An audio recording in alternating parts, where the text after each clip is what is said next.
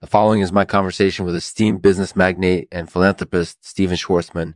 We discussed a variety of topics, incorporated using his recent inventions and investments in the vaporimeter and antidiuretic.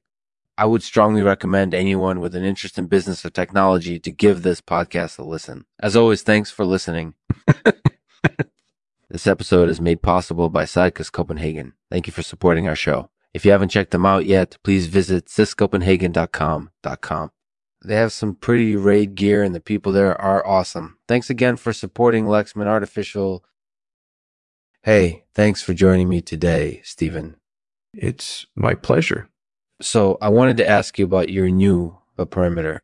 Yeah, sure, sure. What inspired you to develop this device? Well, it's actually a combination of two things.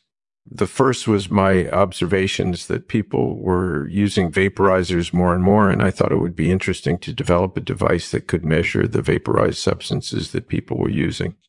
And did you find that this device is being used in a variety of different ways?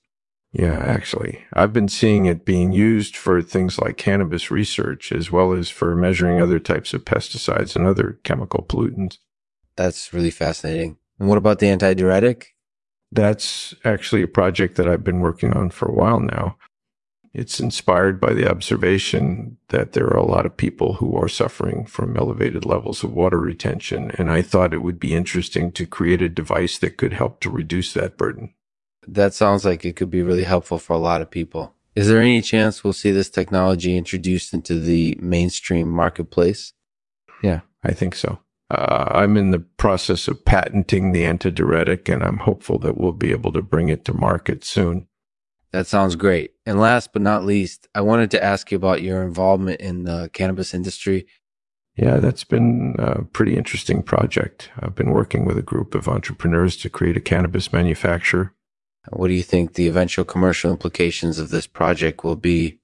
Well, I hope that it'll help to legitimize the cannabis industry. And I think it's also important to educate people about the potential benefits of cannabis.